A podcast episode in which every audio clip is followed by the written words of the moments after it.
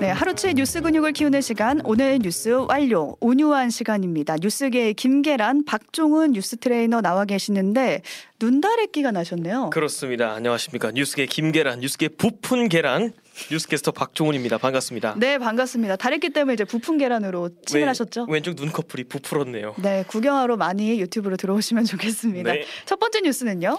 베일 벗은 사교육 경감 대책. 정부가 과도한 사교육비 줄이기 위해서 여러 대책을 지금 내놓고 있는데 네. 우선 초고난도 문항이죠. 킬러 문제를 손본다고 했거든요. 네네. 그 대책의 윤곽이 오늘 나왔습니다. 그렇습니다. 오늘 이주호 사회부 총리 겸 교육부 장관이 직접 여러 가지 음. 대책을 발표했는데요. 가장 관심 끌었던 게 킬러 문항이었습니다. 네.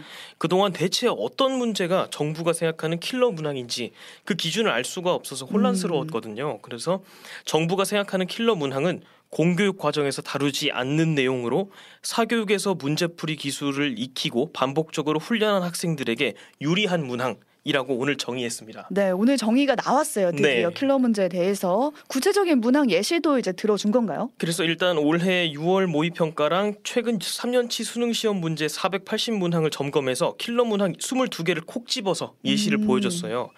어, 교육부 현장 교수들 아, 교사들을 중심으로 킬러 문항 점검팀 구성해서 골라냈다고 하는데 네. 문항별로 킬러 문항인 이유를 이제 말해줬습니다. 음. 풀이에 상당한 시간이 요구되며 수험생의 실수를 유발할 수 있음, 수험생의 심리적 부담을 유발할 수 있음 이런 이유들이 있었어요. 근데 그 이유가 약간 모호해 보이긴 하네요. 살짝 그렇습니다. 음. 그런 지적이 있고 일부 킬러 문항은 어떤 점이 교과 과정을 벗어났는지 어, 납득하기 어렵다는 얘기도 나오고 있습니다. 음. EBS 수능 특강 교재에 있는 문항도 킬러 문항으로 지목이 됐거든요. 오, 네. 그 매번 수능 때 교육 과정 내에서 출제했다고 설명했던 교육부가 왜 갑자기 입장이 바뀐 건지 음. 이거는 좀 명확치가 않은 상황입니다. 네, 다른 사람은 몰라도 아마 수험생들은 상당히 혼란스럽겠어요. 그렇습니다. 한 입시 커뮤니티 반응들을 좀 가지고 왔는데요. 교과 과정 벗어난 건 딱히 없었던 것 같음. 음. 교과 외 얘기는 없고 문제가 어렵다 복잡하다 핑계만 개념 결합한 문제 안 내면 도대체 뭘 내라는 거냐 이런 반응도 있었습니다. 네. 그리고 입시 업체 측에서도 킬러 문항 선정 이후에 어렵다, 뭐 실수를 너무 유발한다 이런 거는 주관적 요소가 너무 많다라는 음. 이야기가 있었습니다.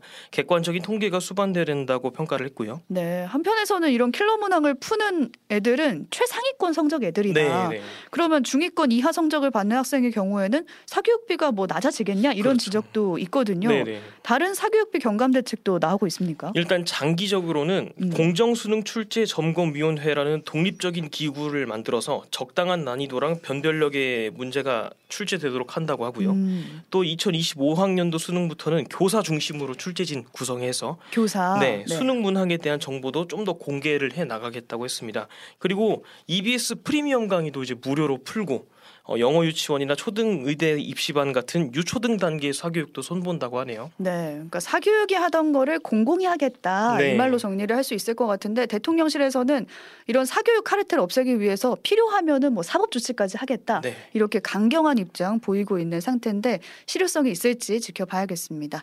다음 소식으로 넘어가 볼게요. 본격 장마 시작.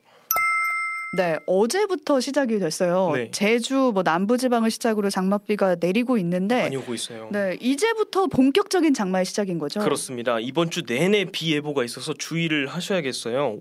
우선 오늘 기준 장맛비가 충청도랑 남부 지방 중심으로 내렸고요. 음, 목포 등 일부 남해안 지역에서는 시간당 20mm 가량의 강한 비가 집중되기도 했습니다. 네, 피해는 없었나요? 어제 오늘 사이에 광주랑 제주 그리고 대구 경북 지역에서 나무가 쓰러지는 사고가 음. 있었습니다. 또 오늘 밤 사이에도 제주랑 남해 지역에 시간당 40에서 60mm에 달하는 큰 비가 음. 내릴 것으로 예보가 됐고요. 네. 또 내일은 수도권을 비롯한 내륙 지방에도 하루 30에서 100mm 정도의 비가 예보돼 있습니다. 많이 오네요. 네. 그리고 전국 곳곳에 초속 20에서 25m 안팎 돌풍도 예보가 돼 있다고 하니까요. 화분도 미리 들여놓고 음. 시설물 좀 정비를 잘 하셔야겠습니다. 그러니까 말씀하신 그 초속 20m만 돼도 우산이 찢어지고 어, 네. 뭐 입간판이 날아갈 정도라는 정도라고 하니까. 돌풍 네. 네, 주의하셔야겠고 제일 걱정되는 건 침수 피해거든요. 작년에도 이 폭우 때문에 뭐 주차장이 잠기고 그랬는데 주의할 점 좀 전해주시죠. 네, 일단 장마철에는 천변이나 지하차도처럼 물에 자주 잠기는 곳은 출입을 삼가셔야 하겠습니다. 또 역류 피해를 막기 위해서 하수도나 배수관 점검도 좀 음. 필요하겠고요. 또 바퀴가 절반 이상 잠기는 도로면 잠 침수 위험이 있어서 차량 진입도 좀 피하셔야 할 것 같고 네, 가로등이나 고압 전선 근처 는 감전 위험이 있을 수 있으니까 꼭 피하셔야 합니다. 네. 작년 여름 생각해 보면은 뭐 사람들이 차를 버리고 어, 탈출하고 진짜, 네. 뭐 빗물로 맨홀이 열려서 막 사람이 빨려 들어가고 끔찍한. 일들이 네. 많았는데 이번에 아무쪼록 대비 잘해서 피해가 없었으면 좋겠습니다. 다음 소식 가볼게요. 혼자가 부른 참사. 이게 지난 금요일 23일 일이었거든요.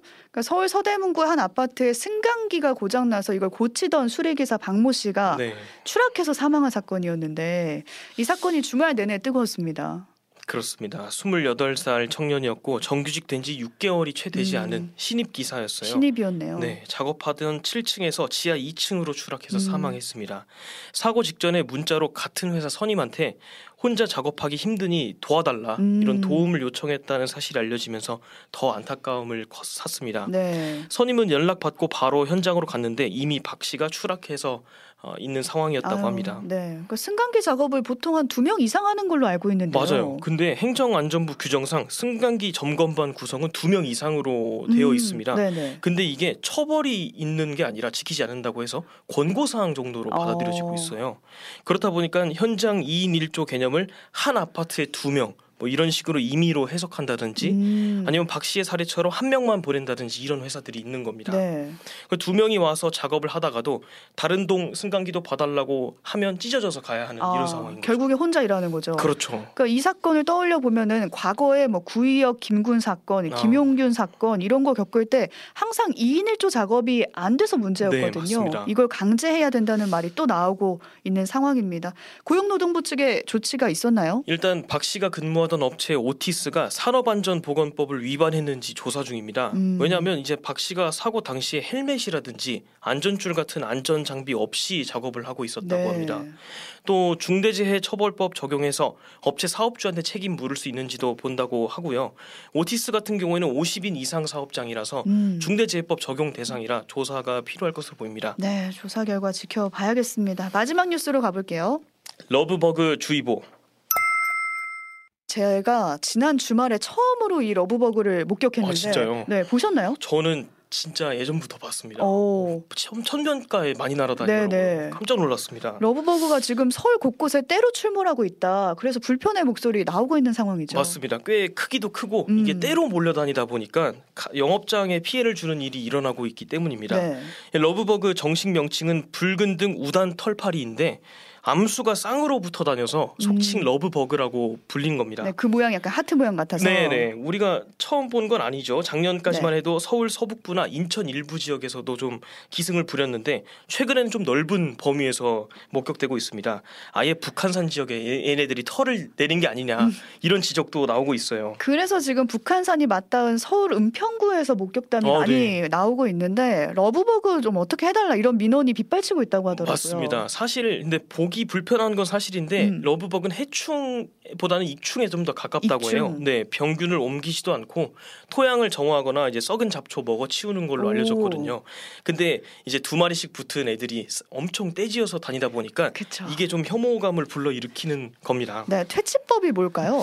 일단 그런데 가정에서는 집안에 못 들어오게 하는 게 좀 최선이라고 해요. 음. 또 만약에 들어오게 되면 사체가 이제 쌓이면 습한 날씨 때문에 부패하고 냄새가 좀 심하다고 합니다. 음, 그래서 곧장 치우는 게 좋고 네. 사람들이 많이 이용하는 이 영업장에서는 물을 뿌려서 퇴치하라고 하네요. 어, 날개가 약해서 물 뿌리면 쉽게 떨어진다고 합니다. 그래서 전문가들이 이번 장마철에 좀 개체수가 줄어들지. 않겠냐 이런 전망도 하고는 있는데 이번에 무더위가 또 다시 찾아오면 또 발생할 수 있다고 해서 8월까지는 좀 지켜봐야 되겠다라는 얘기 나오고 있습니다. 네. 오늘 여기까지 살펴보겠습니다. 박종훈 캐스터와 오늘 하루치 뉴스 근육 키워봤습니다. 고맙습니다. 고맙습니다. 오늘 뉴스 완료.